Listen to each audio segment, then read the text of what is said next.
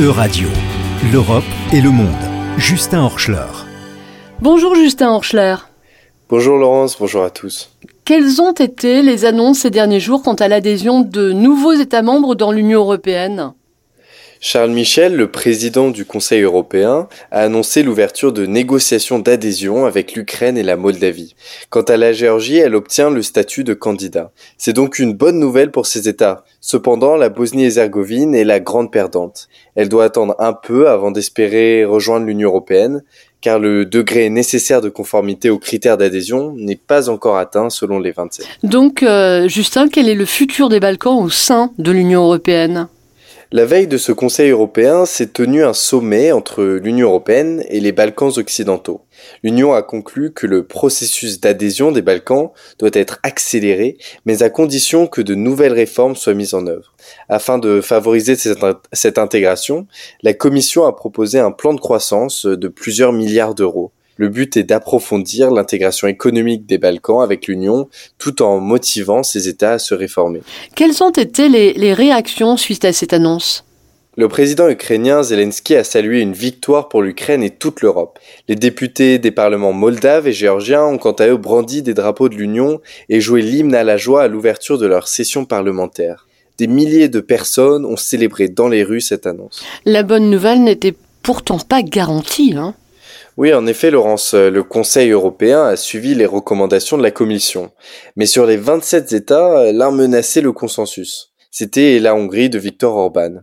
Le Premier ministre hongrois considère l'adhésion de l'Ukraine comme une mauvaise décision, car le pays ne serait pas prêt selon lui. Et on s'attendait à ce que le Conseil se termine par un échec à cause d'Orban. Peu avant la réunion, d'ailleurs, il a répété à la presse que l'Ukraine ne remplit pas les conditions pour devenir membre de l'Union européenne. Orban a finalement décidé de s'abstenir, ne bloquant donc pas la décision. Comment peut-on expliquer l'absence de veto de la Hongrie? Eh bien, probablement par le déblocage de 10 milliards d'euros d'aide. La Hongrie devait bénéficier de trois fois plus d'aides, mais elles ont été gelées en raison de violations de l'état de droit. Et comme par hasard, 10 milliards d'euros ont été débloqués la vieille, ce qui peut certainement expliquer la décision hongroise.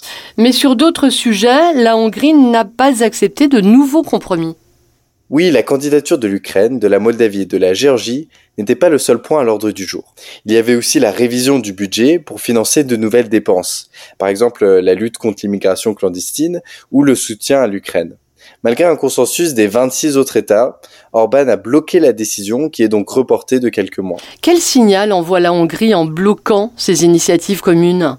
Eh ben, c'est un message de désunion. Hein. Il est indéniable que d'avoir ne serait-ce qu'un seul État opposant des décisions communes n'envoie pas un message d'unité. Le blocage hongrois met ainsi en évidence les difficultés du fonctionnement actuel de l'Union. Un seul État membre bloquer tous les autres sur des décisions particulièrement importantes. Et cette décision du Conseil n'est qu'une parmi tant d'autres qui concernent le processus d'adhésion de ces nouveaux États. Si la Hongrie s'oppose à la candidature même de l'Ukraine, qu'en sera-t-il au moment de prendre une décision sur l'adhésion?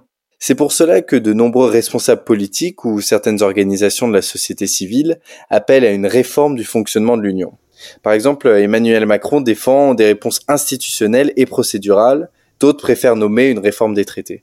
Merci beaucoup, Justin Horschler.